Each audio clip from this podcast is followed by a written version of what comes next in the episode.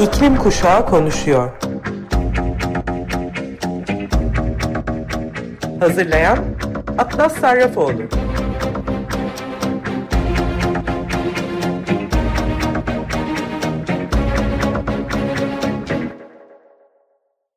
Merhaba, İklim Kuşağı Konuşuyor programına hepiniz hoş geldiniz. Ee, size ilk olarak haftanın, e, geçen haftanın e, Youth for Climate iklim aktivistlerinin iklim krizinin müfredata dahil edilmesi talebiyle Change.org üzerinden e, Milli Eğitim Bakanı Ziya Selçuk'a hitaben başlattıkları okulda iklim öğret kampanyasından e, bahsetmek istiyorum biraz. E, kampanyayı size okumak istiyorum. Ülkemizde mevcut eğitimimiz iklim değişikliği açısından yeterli değil. Öğrenciler iklim değişikliğinin etkileriyle yüzleşmeye hazırlanmadığı veya çözümlerin öğretilmediği gibi doğayla bağ kurmalarını sağlayacak empati duyguları da bu sebepten dolayı gelişmiyor. Ama biz bunu değiştirebiliriz. Sürdürülebilirlik ve iklim değişikliğinin müfredatta öğretilmesi, gelecek nesillerin yaşam şartlarına uyum süreci ve geleceğin yeşil işleri için gerekli bilgi ve becerilerle donatılması e, gerekli. Bu eğitim e, her gence daha dayanıklı ve sürdürülebilir bir toplumda e, topluma katkıda bulunma etkisini verecektir diye düşünüyorum. Aynı zamanda 2019 yılında çocukların çevre hakları girişimi Birleşmiş Milletler Uluslararası Çocuk Fonu UNICEF ve Gençler İklim Hareketi Yoongo tarafından hazırlanan ve 12 ülke tarafından imzalanan Çocuklar, Gençlik ve İklim Eylemi Bildirgesi Değişikliği ve Çevre Eğitimi Çağrısının ve sağlıklı bir çevre hakkı da dahil olmak üzere çocuk haklarının altı çiziliyor. Paris Anlaşması'nın 12. maddesi tarafından iklim eğitimi, öğretime, kamu bilincine, halkın katılımını ve bir de iklim değişikliği hakkındaki bilgilerin e, halkın erişimini arttırmak bir de güçlendirmek için işbirliği yapmalarını taahhüt ediyor ve tüm bu verilere ve bilgilere uygun olarak taleplerimiz şu şekilde. İklim değişikliği, sürdürülebilirlik ve biyolojik çeşitlilik üzerine mevcut en iyi bilim ve verilere dayalı eğitim yaygın olarak her sınıf düzeyine sağlanmalıdır. Okul ve üniversite binaları ve kampüsleri müfredat oluştururken sürdürülebilirlik konusunda örnek teşkil etmelidir. Okul çağındaki gençlere ve çocuklara nasıl okula gidildiğine bakılmaksızın iklim acil durumu ve ekolojik krizle ilgili kapsamlı ve güncel eğitim verilmesi sağlanmalıdır. Bu tür bir öğretim yaşanmakta olan kriz ve sonuçlarını hafifletmek, bunlara uyum sağlamak, tüm gençlere iklim krizinin kapsamını, doğasını ve yapısal nedenlerini anlamalarını sağlamak için ihtiyaç duydukları bilgileri verecek şekilde uyarlanmalıdır. Tarafsız iklim bilimi ve verilerine ücretsiz erişim sağlamak için ulusal yasalar uygulanmalı ve iklim acil durumu ve ekolojik krizle ilgili yanlış iddialarda bulunanlara karşı yasal tazminat uygulanmalıdır. Gençlerin çözüm odaklı, eşitlikçi, yaratıcı yetilerini gözlerinin önünde bulundurarak eğitim müfredatı hazırlık ve karar alma süreçlerine dahil edilmeleri gereklidir. Tüm okul çağındaki gençlere ve çocuklara yerli halkların bilgi ve uygulamalarını da içeren ancak bununla sınırlı olmayan doğa ile bağlarını öğrenme fırsatı sağlanmalıdır. Sen de geleceğe hazırlanmak adına gençlerin eğitim hakkını savunuyor ve destek vermek istiyorsan lütfen kampanyamızı imzala ve paylaş. Sesimizi duyuralım. Diyor bizim e, kampanya mektubumuz. Uzun zamandır iklim aktivistleri iklim değişikliği, ekoloji ve doğa sevgisinin ders olarak okutulması konusunda taleplerini e, farklı platformlarda aktarıyorlardı. Ancak bugüne kadarki süreçte duyulmadıklarını düşündükleri için imza kampanyası yapmaya karar verdiler. Bu kampanyayı sizin de desteklemeniz çok önemli olur diye düşünüyorum. Ben ne yapabilirim eğer diyorsanız change.org eğik çizgi okulda iklim öğret linkinden siz de gençlerin geleceğini farklı yaşayabilmeleri için kampanyayı imzalayabilir ve paylaşabilirsiniz. Türkiye İnsan Hakları Vakfı'nın hazırladığı yıllık insan hakları raporuna Hazırlanan rapor ön sözünde 2020 yılı için 18 Temmuz 2018 tarihinde kağıt üstünde kaldırılan olağanüstü halin fiiliyatta yapılan düzenlemelerle kalıcı hale getirildiği tespitimizin halen geçerli olduğu bir yıl oldu ifadeleri kullanıldı. 2020 yılında en az 3291 kişinin yaşam hakkının ihlal edildiği kaydedilen raporda ihlallerin en önemli nedeni olarak Etkin soruşturma ve kovuşturmaların yapılmaması davaların büyük bir kısmının cezasızlıkla sonuçlanması gösterildi. Raporda cezaya hükmedilen davalarda verilen cezaların ihlalinin doğası ve sonucu ile orantısız ve caydırıcılıktan uzak olduğu bir gerçektir ifadelerine yer verildi. Tabi bu rapora baktığımızda hak ihlallerinin, cezasızlıklarının e, gerçekleşmesine önümüzdeki hafta geçerliğinin iptal edileceği e, İstanbul Sözleşmesi için e, de bir kez daha düşünülmesi gereken bir konu olduğu karşımıza çıkıyor. E, bir sonraki seçtiğim haber Avustralya'dan e, Birleşmiş Milletler yetkililerinin Avustralya'yı iklim değişikliği konusunda mümkün olan her düzeyde hızlandırılmış önlem almaya çağıran e, bir tavsiyesine göre Büyük Set Resifi tehlike altında olan dünya mirası alanları listesine eklenmeli. Birleşmiş Milletler Eğitim, Bilim ve Kültür Örgütü UNESCO, dünyanın en büyük mercan kayalığı sisteminin gelecek ay yapılacak Dünya Miras Komitesi toplantısında listeye alınması gerektiğini söylüyor. Öneri Avustralya hükümetinde tartışmaya yol açtı. Komite tavsiyeye uyarsa uzmanlar iklim krizinin etkileri nedeniyle ilk kez bir doğal dünya mirası alanının tehlike altında listesine alınacağını söyledi. Küresel ısınma okyanus sıcaklıklarını da yükseltti. 2015 yılında komite tarafından en son değerlendirmesinden bu yana 2300 kilometrelik resifte 3 toplu ağarma bleaching olayına neden olmuştu. Denizlerimizi ve içindeki canlıları koruyamıyoruz ne yazık ki. Denizden konu açılmışken yetkililerin Marmara Denizi'ndeki temizlikleri süre dursun, Marmara Denizi'nin en dip noktasını araştıran e, bilim insanları müsilaj tabakasının denizin üstündeki 30 metresinde yoğun olduğunu, tabana yayıldığını henüz tespit edemediklerini söyledi. Deniz salyasının 2,5-3 saatte oksijeni tükettiğine dikkat çeken uzmanlar Marmara'nın genelinde oksijen azalması kaydettiklerini açıkladı. Ama belli ki başımıza gelenler bazıları için hiçbir ders çıkarmıyor ya da ders olmuyor. Çünkü Denizli'nin e, Çivir ilçesindeki Işıklı Gölü'nün e, kuraklık ve kirlilik nedeniyle tehlike altında olduğu haberleri gelmeye başladı.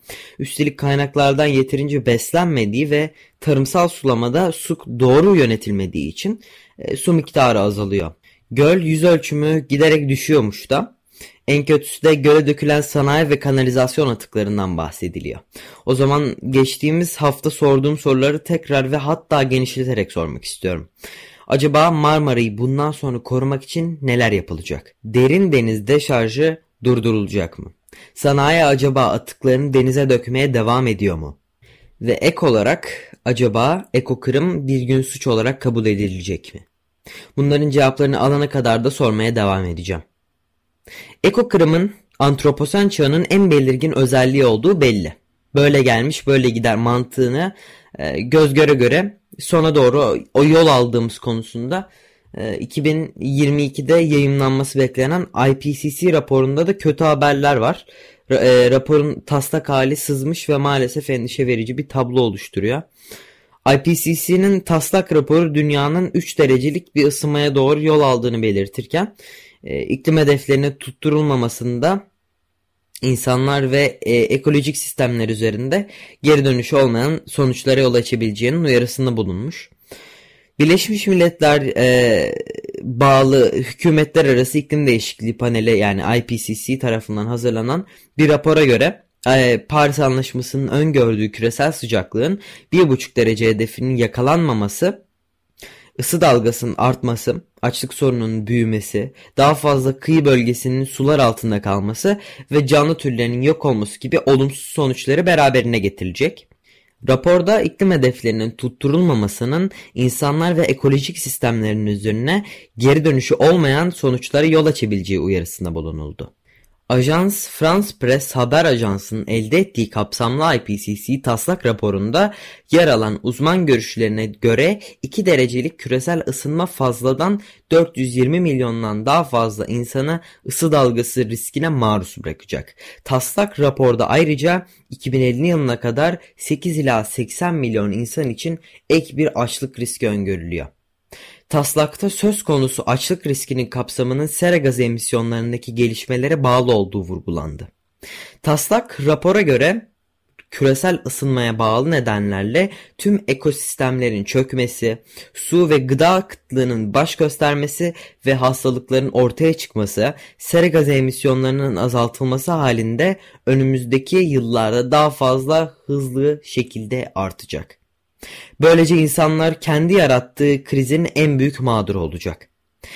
Taslak raporunun 137 sayfalık teknik özetinde dünyadaki yaşam yeni türler üretilerek ve yeni ekosistemler yaratılarak iklimde kaydedilen keskin dalgalanmalar karşısında yeniden toparlanılabilir ifadesi kullanıldı. Dünya sanayi öncesi çağdan bu yana 1.1 derece ısındı. Paris Anlaşması küresel ısınmayı 2 derecenin altında tercihen 1.5 derecede daha da düşük bir sınıra çekmeyi amaçlıyor. IPCC taslak soru raporundaki 2 derecelik bir ısınmanın hem insan hem de doğa için ciddi küresel sonuçlar doğuracağı uyarısı yer alıyor. Buna karşın dünya halen yaklaşık 3 derecelik bir ısınmaya doğru ilerliyor. İklim değişikliğinin son 30 yılda dünya genelindeki ekin hasadını 4 derece ila 10 derece oranında azalttığı belirtilirken bu düşüşün Afrika ve Güney Amerika'da da daha fazla ve daha belirgin olduğu kaydedildi. IPCC uzmanlarına göre dünya kendini bekleyen değişimlere yeterince hazırlanmıyor. Raporda en kötüsü henüz gelmedi ve değişimler çocuklarımızın ve torunlarımızın hayatlarını bizimkinden çok daha fazla etkileyecek denildi. Buna göre 2050 yılına kadar 1,5 derecelik bir küresel ısınma halinde toplu yaşam alanlarındaki yaklaşık 350 milyon insan şiddetli kuraklık nedeniyle su kıtlığıyla karşı karşıya kalacak. 2 derecelik bir ısınma halinde ise bu sayı 410 milyona çıkabilecek. Kıyı bölgelerindeki yerleşim merkezleri ise yükselen deniz seviyeleri ve şiddetleri artan fırtınalar nedeniyle iklim krizinde giderek daha tehlikeli olan ön sıralara kayıyor. Raporda mevcut önlemlerin gelecekte bu tür riskleri bertaraf etmede yeterli olmayacağı görüşü vurgulandı. IPCC'ye göre özellikle yoksul ülkeler iklim değişikliğinden ciddi şekilde etkileniyor. Ancak bu olumsuzluk sonuçların Avrupa'ya da yansımasına kesin gözle bakılıyor. Raporda sellerin neden olduğu hasarın küresel ölçekte en geç 100 yılın sonuna kadar önemli ölçüde artacağı işaret edildi. Bu nedenle özellikle Orta ve Güney Avrupa'da iklim kriziyle ilgili ölüm riski yüksek olan insan sayısının küresel ısınmanın 3 derece olması halinde 1,5 derecedekinden 3 kat fazla olacağı belirtildi. Ayrıca IPCC Afrika'dan Avrupa'ya göçle birlikte sivrisinek kaynaklı sıtma gibi hastalıklarla giderek daha fazla karşı karşıya kalınacağı tahmininde bulundu. Taslak raporunda bunlara ek olarak Grönland ve Batı Antarktika'daki buz tabakalarındaki küresel ısınmaya bağlı olarak kaydedilen erimelerin yol açacağı risklere de dikkat çekildi. Raporun yazarları ısınma derecesinde kaydedilecek her birim düşüşün önemli olduğunu belirterek iklim koruma önlemlerinin sonuçlarının özellikle yüzyılın ikinci yarısından itibaren alınmaya başlanacağını ve bu sayede insanlığın yok olmaktan kurtulabileceğini vurguladılar. Raportörler bireylerin, toplulukların, işletmelerin ve hükümetlerin artık iklim adaleti kavramını bir düstur olarak belirlemeleri gerektiğini belirterek yaşam tarzımızı ve tükettiklerimizi yeniden tanımlamalıyız uyarısında bulundu. Birleşmiş Milletler bünyesindeki IPCC, iklim değişikliği ile ilgili bilimsel çalışmaları dünyanın dört bir yanındaki karar vericileriyle değerlendirerek 195 üye devlete sunan bir oluşumdur. Küresel ısınmanın etkilerinin incelendiği yaklaşık 4000 sayfalık taslak rapor ise IPCC çalışma grubu ikincinin ön sonuçlarını içeriyor. 700'den fazla uzmanın katılımıyla hazırlanan raporun son hali Şubat ayından sonra yayınlanacak. Rapor açıklanmadan önce Birleşmiş Milletler Biyoçeşitlilik Zirvesi, Kasım ayında ise Birleşmiş Milletler İklim Konferansı gerçekleştirilecek. Şimdi sizlere Viktor Karnahan'la yaptığım röportajı okuyacağım.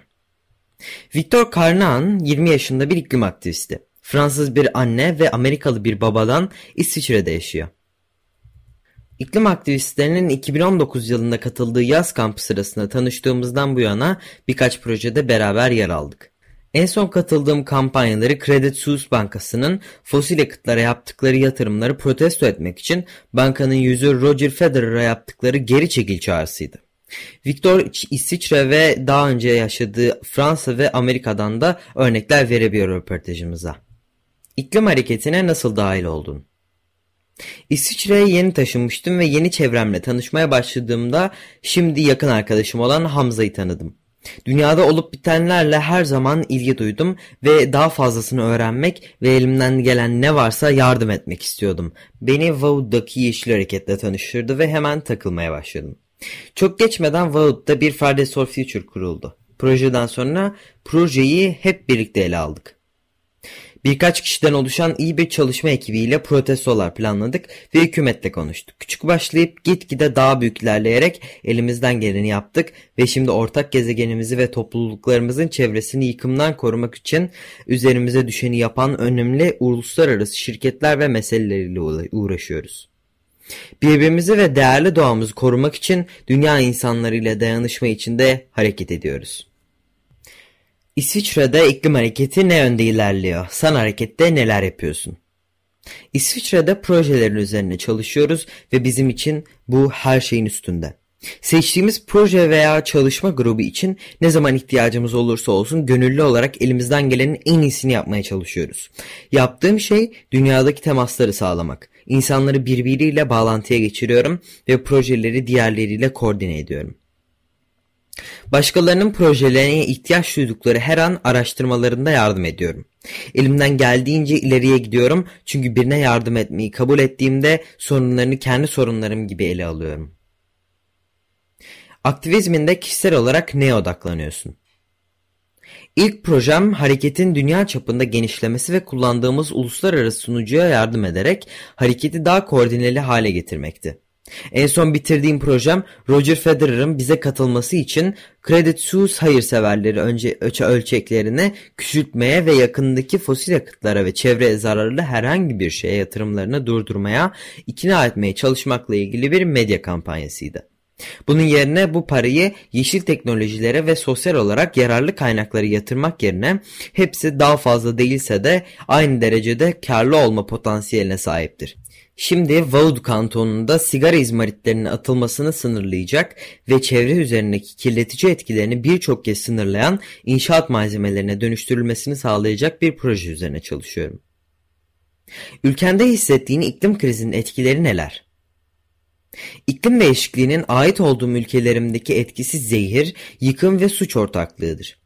İklim değişikliği ve beraberinde gelen çevresel yıkım bizi fiziksel ve kültürel olarak zehirliyor. Çoğu da iklim değişikliğinin ve harap olmuş bir ekosistemin doğrudan bir sonucu olarak hastalık ve tahribatlarla karşı karşıya. Orta Doğu'da, Amerika'da veya Avrupa'da olsun dünyanın dört bir yanındaki pek çok kişi tüketimin kölesi ve başkalarının emeğinden ve kaynaklarından olabildiğince ucuza yararlanma arzusu içindeler. Bazıları dünya ya da toplum üzerindeki etkilerini düşünmeyi bırakıp doğru olanın yerine rahatlatıcıyı tercih ediyor. Doğanın güzelliğinin tüm biçimleriyle yok edilmesi her yaşadığım ülkede görülen bir başka etki. Ziyaret etmeyi sevdiğimiz güzel yerler ve nadiren düşündüğümüz önemli yerler başka yerlerde kolayca yapılabilecek beton ormanlar ve altyapı oluşturmak için yıkılıyor. Çevre açısından daha az önemli ve azalan o doğamızda daha az zararlı bir yer. Vaud, Lozan'daki Mormont Tepesi en iyi örneklerden biri.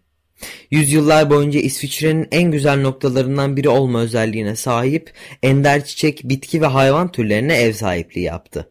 Civarda yaşayanlar orayı sık sık ziyaret ediyorlardı çünkü hayatları boyunca sağladığı şahane manzara sayesinde oradan zevk almışlar ve ellerinden geldiğince ziyaret etmişler.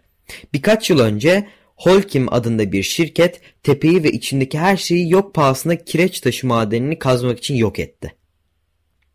Tepenin bir kısmını o bölgede yaygın olan bir taş için içten dışa yıkıp düzleştirdiler. Makinelerin çıkardığı korkunç mekanik seslerin yanı sıra depremi andıran sallantılar maden çıkarmanın bu tepede yaşayan insanlara yaşattığı rahatsızlıktan sadece birkaçı.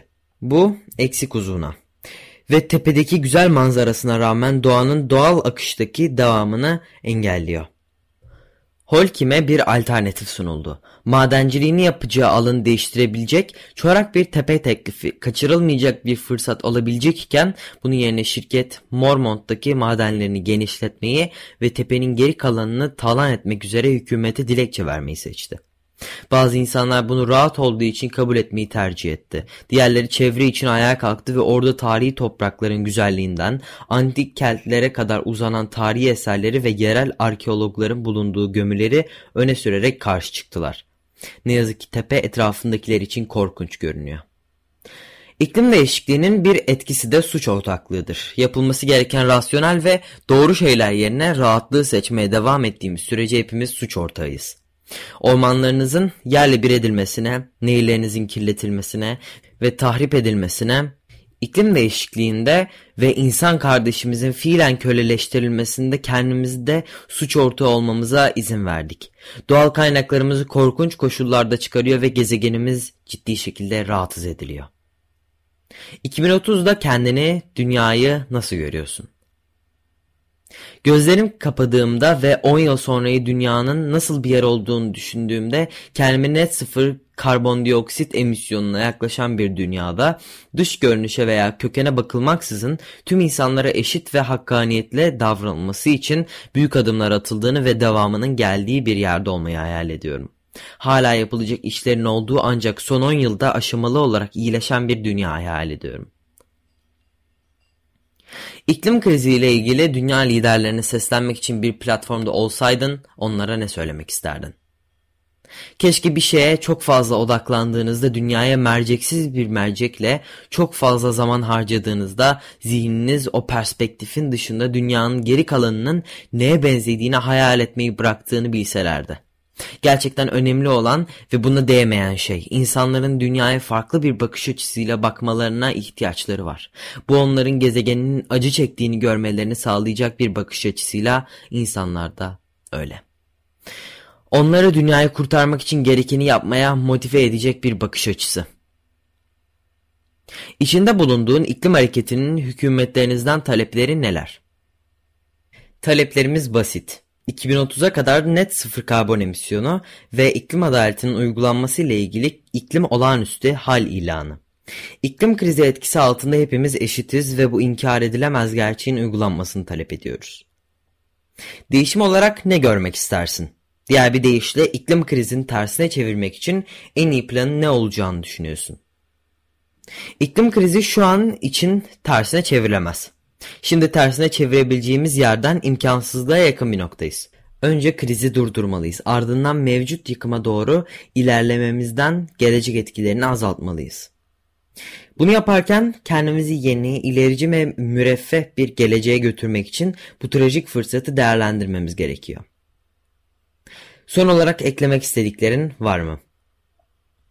ABD'de, İsviçre'de ve kısa bir sürede Fransa'da yaşayan biri olarak iklim krizinin insanlar üzerindeki derin etkisini ve özellikle kültürün büyüyen iklim krizi üzerinde nasıl bir etkisi olduğunu anlayabildim. Benim annem Fransız olduğundan Fransa'da çok zaman geçirdim. İklim krizinin tüm bölgelerdeki insanlar için ve tüm nesiller için önemi giderek artan bir konu olduğunu anlıyorum. Çevresel ve ekonomik etkiler her bireyin üzerinde etkilerini farklı gösterse ve öncelikleri olsa da tek bir şey kesin. İklim krizinin hükümetlerden ve şirketlerden ciddi bir planı ve tepkiye ihtiyacı var. Amerika'da bir Amerikalı babayla yaşadığım için hem Avrupa'da hem de Amerikan kültürlerini deneyimleyebildim. Amerikalılar için önem taşıyan siyasi meseleler eğer çevre ve iklim krizini kapsıyorsa var. Ekonomi önemli konularda her zaman ilk üçe girdi ve şimdi birçok insan için iklim krizi haklı önemine yaklaşıyor veya hatta önemini aştı. Ve iklim değişikliğini reddedenlerin sayısı şaşırtıcı derecede fazla olsa da hiçbir şekilde küçük bir azınlıktan fazlası değiller. İklim değişikliğinin önemli olmadığını düşünenler ayrı bir gruptur ve buna rağmen alan konusunda taviz verirler. Ancak yine de azınlıktadırlar. Muhafazakarlar bile iklim krizinin önemini kabul ediyorlar ve genç muhafazakarlar bunun olanlar için önemini kendileri dile getirdiler. Liberaller, ilericiler, muhafazakarlar ve merkezciler arasında her iki tarafında büyük kısmını oluştursa da iklim değişikliğine tepki ve ekonomiye kıyasla önceliği aynı değil. Ancak bir şey açıktır, önemi Amerikalılarda farklı olsa da mevcuttur. Bir iklim kuşağı konuşuyor programında sonuna geldik. Hepinize dinlediğiniz için Ayrıca teşekkür ediyorum. Haftaya yine cuma saat 2'de görüşmek üzere.